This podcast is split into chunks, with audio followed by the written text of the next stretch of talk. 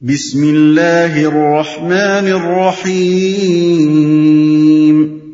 شروع اللہ کے نام سے جو رحمان و رحیم ہے۔ والعصر۔ ان الانسان لفی خسر۔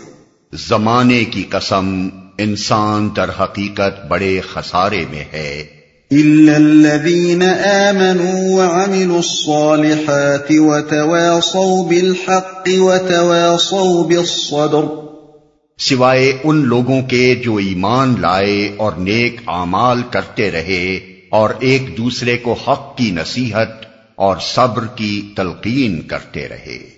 اس صورت میں زمانے کی قسم اس بات پر کھائی گئی ہے کہ انسان بڑے خسارے میں ہے اور اس خسارے سے صرف وہی لوگ بچے ہوئے ہیں جن کے اندر چار صفتیں پائی جاتی ہیں۔ نمبر ایک، ایمان، نمبر دو، عمل صالح، نمبر تین، ایک دوسرے کو حق کی نصیحت کرنا، نمبر چار، ایک دوسرے کو صبر کی تلقین کرنا۔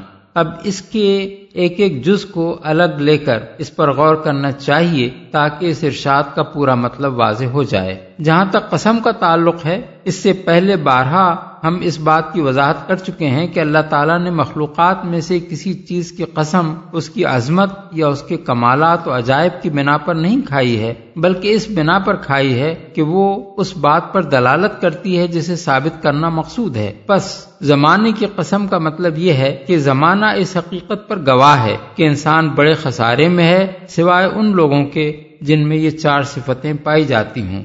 زمانے کا لفظ گزرے ہوئے زمانے کے لیے بھی استعمال ہوتا ہے اور گزرتے ہوئے زمانے کے لیے بھی، جس میں حال در حقیقت کسی لمبی مدت کا نام نہیں ہے۔ ہر آن گزر کر ماضی بنتی چلی جا رہی ہے اور ہر آن آ کر مستقبل کو حال اور جا کر حال کو ماضی بنا رہی ہے۔ یہاں چونکہ مطلقاً زمانے کی قسم کھائی گئی ہے، اس لیے دونوں طرح کے زمانے اس کے مفہوم میں شامل ہیں۔ گزرے ہوئے زمانے کی قسم کھانے کا مطلب یہ ہے کہ انسانی تاریخ اس بات پر شہادت دے رہی ہے کہ جو لوگ بھی ان صفات سے خالی تھے وہ بلاخر خسارے میں پڑ کر رہے اور گزرتے ہوئے زمانے کی قسم کھانے کا مطلب سمجھنے کے لیے پہلے یہ بات اچھی طرح سمجھ لیجیے کہ جو زمانہ گزر رہا ہے، وہ دراصل وہ وقت ہے جو ایک ایک شخص اور ایک ایک قوم کو دنیا میں کام کرنے کے لیے دیا گیا ہے۔ اس کی مثال اس وقت کسی ہے جو امتحان گاہ میں طالب علم کو پرچے حل کرنے کے لیے دیا جاتا ہے۔ یہ وقت جس تیز رفتاری کے ساتھ گزر رہا ہے، اس کا اندازہ تھوڑی دیر کے لیے اپنی گھڑی میں سیکنڈ کی سوئی کو حرکت کرتے ہوئے دیکھنے سے آپ کو خود ہو جائے گا۔ حالانکہ ایک سیکنڈ بھی وقت کی بہت بڑی مقدار ہے۔ اسی ایک سیکنڈ میں روشنی ایک لاکھ چھیاسی ہزار میل کا راستہ طے کر لیتی ہے اور خدا کی خدائی میں بہت سی چیزیں ایسی بھی ہو سکتی ہیں جو اس سے بھی زیادہ تیز رفتار ہوں۔ خواہ وہ ابھی تک ہمارے علم میں نہ آئی ہوں۔ تاہم، اگر وقت کے گزرنے کی رفتار وہی سمجھ لی جائے جو گھڑی میں سیکنڈ کے سوئی کے چلنے سے ہم کو نظر آتی ہے اور اس بات پر غور کیا جائے کہ ہم جو کچھ بھی اچھا یا برا فیل کرتے ہیں اور جن کاموں میں بھی ہم مشغول رہتے ہیں، سب کچھ اس محدود مدت عمر ہی میں وقوع پذیر ہوتا ہے جو دنیا میں ہم کو کام کرنے کے لیے دی گئی ہے، تو ہمیں محسوس ہوتا ہے کہ ہمارا اصل سرمایہ تو یہی وقت ہے جو تیزی سے گزر رہا ہے۔ امام راضی نے کسی بزرگ کا قول نقل کیا ہے کہ میں نے سورہ عصر کا مطلب ایک برف فروش سے سمجھا، جو بازار میں آواز لگا رہا تھا کہ رحم کرو اس شخص پر جس کا سرمایہ گھلا جا رہا ہے۔ رحم کرو اس شخص پر جس کا سرمایہ گھلا جا رہا ہے۔ اس کی یہ بات سن کر میں نے کہا، یہ ہے ولعصر ان الانسان لفی خسر کا مطلب۔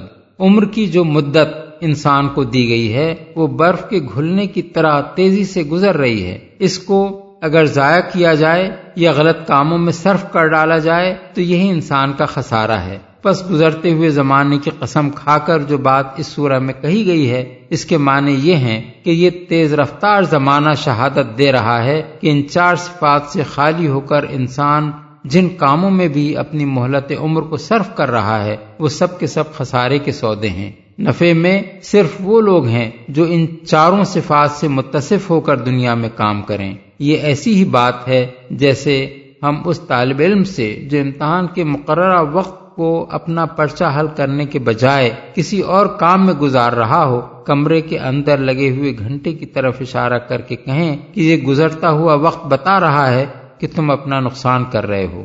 نفے میں صرف وہ طالب علم ہے جو اس وقت کا ہر لمحہ اپنا پرچہ حل کرنے میں صرف کر رہا ہے۔ انسان کا لفظ اگرچہ واحد ہے، لیکن بات کے فقرے میں اس سے ان لوگوں کو مستثنا کیا گیا ہے جو چار صفات سے متصف ہوں۔ اس لیے لامحالہ یہ ماننا پڑے گا کہ یہاں لفظ انسان اس میں جنس کے طور پر استعمال کیا گیا ہے اور اس کا اطلاق افراد، گروہوں، اقوام اور پوری نو انسانی پر یکساں ہوتا ہے۔ بس یہ حکم کہ مذکورہ چار صفات سے جو بھی خالی ہو وہ خسارے میں ہے، ہر حالت میں ثابت ہوگا۔ خواہ ان سے خالی کوئی شخص ہو یا کوئی قوم یا دنیا بھر کے انسان۔ یہ بالکل ایسا ہی ہے جیسے ہم اگر یہ حکم لگائیں کہ زہر انسان کے لیے مہلک ہے، تو اس کا مطلب یہ ہوگا کہ زہر بہرحال مہلک ہے۔ خواہ ایک فرد اس کو کھائے یا ایک پوری قوم یا ساری دنیا کے انسان مل کر اسے کھا جائیں۔ زہر کی مہلک خاصیت اپنی جگہ اٹل ہے۔ اس میں اس لحاظ سے کوئی فرق نہیں پڑتا کہ ایک شخص نے اس کو کھایا ہے یا ایک قوم نے اسے کھانے کا فیصلہ کیا ہے یا دنیا بھر کے انسانوں کا اجماع اس پر ہو گیا ہے۔ کہ زہر کھانا چاہیے۔ ٹھیک اسی طرح یہ بات اپنی جگہ اٹل ہے کہ چار مذکور بالا صفات سے خالی ہونا انسان کے لیے خسارے کا موجب ہے۔ اس قاعدہ کلیہ میں اس بات سے کوئی فرق نہیں پڑتا کہ کوئی ایک شخص ان سے خالی ہے یا کسی قوم نے یا دنیا بھر کے انسانوں نے کفر، بدعملی اور ایک دوسرے کو باطل کی ترغیب دینے اور بندگی نفس کی تلقین کرنے پر اتفاق کر لیا ہے۔ اب یہ دیکھیے کہ خسارے کا لفظ قرآن مجید کس معنی میں استعمال کرتا ہے۔ لغت کے اعتبار سے خسارہ نفے کی ضد ہے اور تجارت میں اس لفظ کا استعمال اس حالت میں بھی ہوتا ہے جب کسی ایک سودے میں گھاٹا آئے اور اس حالت میں بھی جب سارا کاروبار گھاٹے میں جا رہا ہو، اور اس حالت میں بھی جب اپنا سارا سرمایہ کھو کر آدمی دیوالیا ہو جائے، قرآن مجید اسی لفظ کو اپنی خاص اصطلاح بنا کر فلاح کے مقابلے میں استعمال کرتا ہے۔ اور جس طرح اس کا تصور فلاح محض دنیاوی خوشحالی کا ہم معنی نہیں ہے، بلکہ دنیا سے لے کر آخرت تک انسان کی حقیقی کامیابی پر حاوی ہے، اسی طرح اس کا تصور خسران بھی محض دنیاوی ناکامی یا خستہ حالی کا ہم معنی نہیں ہے، بلکہ دنیا سے لے کر آخرت تک انسان کی حقیقی ناکامی اور نامرادی پر حاوی ہے۔ فلاح اور خسران، دونوں کے قرآن تصور کی تشریح اس سے پہلے ہم متعدد مقامات پر کر چکے ہیں، اس لیے ان کے عادے کی حاجت نہیں ہے۔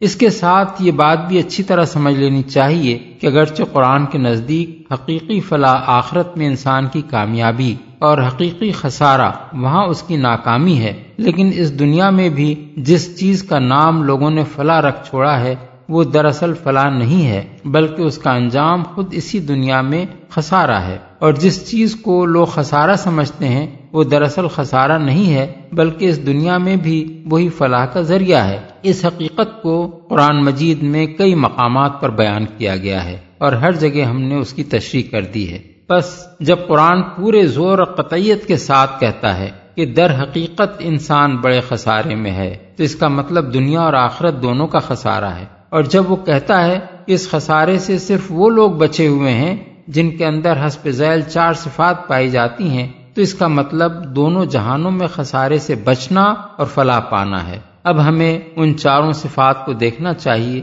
جن کے پائے جانے پر اس صورت کی روح سے انسان کا خسارے سے محفوظ رہنا موقوف ہے۔ ان میں پہلی صفت ایمان ہے۔ یہ لفظ اگرچہ بعض مقامات پر قرآن مجید میں محض زبانی اقرار ایمان کے معنی میں بھی استعمال کیا گیا ہے۔ مثلا سورہ النساء آیت 137 سورہ المائدہ آیت چون، سورہ الانفال آیت 20 اور 27 سورہ التوبہ آیت 38 اور سورہ الصف آیت دو میں۔ لیکن اس کا اصل استعمال سچے دل سے ماننے اور یقین کرنے کے معنی ہی میں کیا گیا ہے۔ اور عربی زبان میں بھی اس لفظ کے یہی معنی ہیں۔ لغت میں آمن لہو کے معنی ہیں صدقہ و آتمد علیہ یعنی اس کی تصدیق کی اور اس پر اعتماد کیا۔ اور آمن بہی کے معنی ہیں ایقن بہی یعنی اس پر یقین کیا۔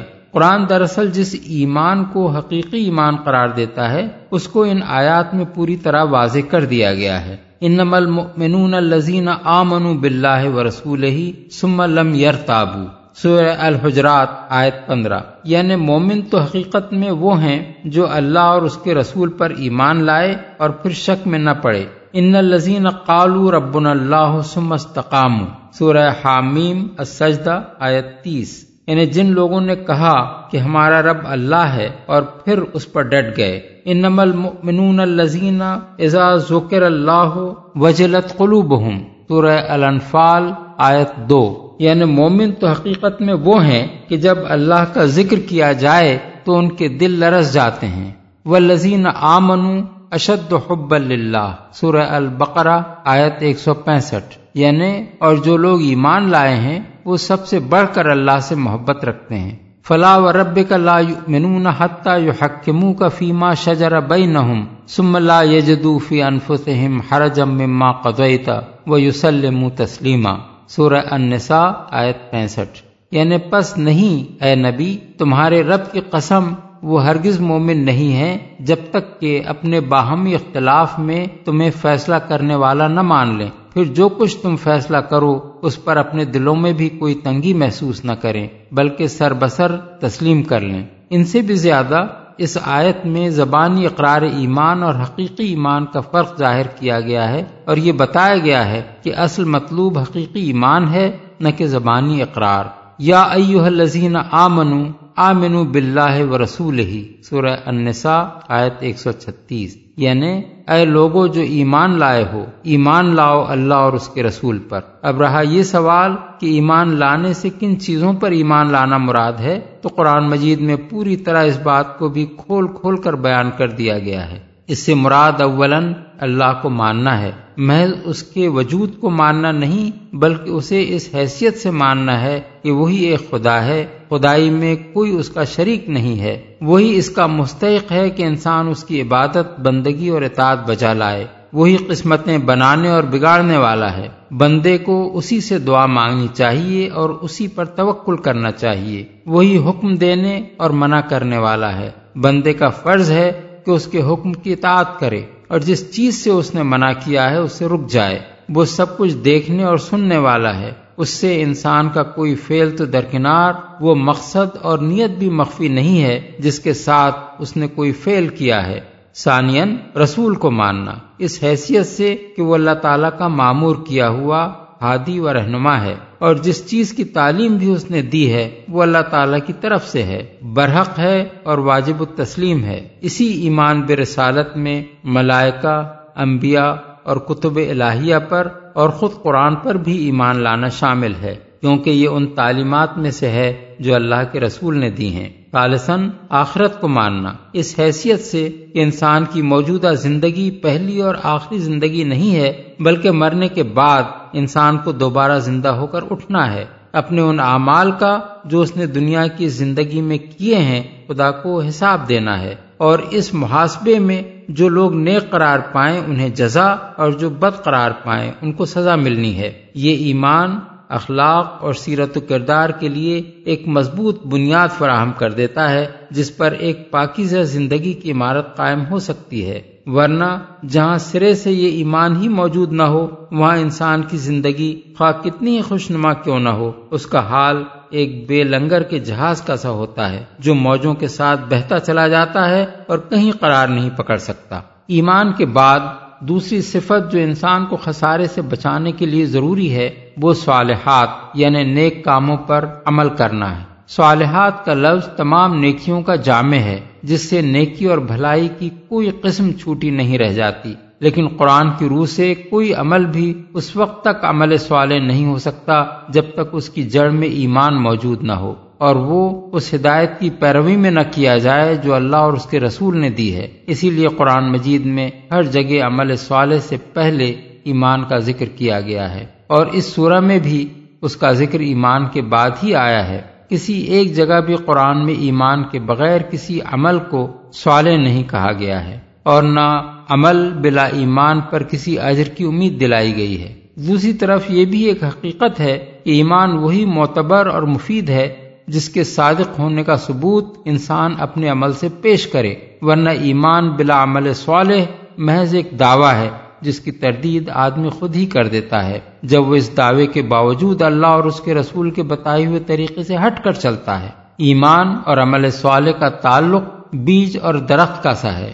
جب تک بیج زمین میں نہ ہو، کوئی درخت پیدا نہیں ہو سکتا۔ لیکن اگر بیج زمین میں ہو اور کوئی درخت پیدا نہ ہو رہا ہو، تو اس کے معنی یہ ہیں کہ بیج زمین میں دفن ہو کر رہ گیا۔ اسی بنا پر قرآن پاک میں جتنی بشارتیں بھی دی گئی ہیں، انہی لوگوں کو دی گئی ہیں جو ایمان لا کر عمل صالح کریں۔ اور یہی بات اس سورہ میں بھی کہی گئی ہے کہ انسان کو خسارے سے بچانے کے لیے جو دوسری صفت ضروری ہے، وہ ایمان کے بعد صالحات پر عمل کرنا ہے۔ بلفاظ دیگر، عمل صالح کے بغیر محض ایمان آدمی کو خسارے سے نہیں بچا سکتا۔ مذکورہ بالا دو صفتیں تو وہ ہیں جو ایک ایک فرد میں ہونی چاہیے۔ اس کے بعد یہ صورت دو مزید صفتیں بیان کرتی ہے جو خسارے سے بچنے کے لیے ضروری ہیں۔ اور وہ یہ ہیں کہ یہ ایمان لانے اور عمل صالح کرنے والے لوگ ایک دوسرے کو حق کی نصیحت اور صبر کی تلقین کریں۔ اس کے معنی یہ ہیں کہ اول تو ایمان لانے اور نیک عمل کرنے والوں کو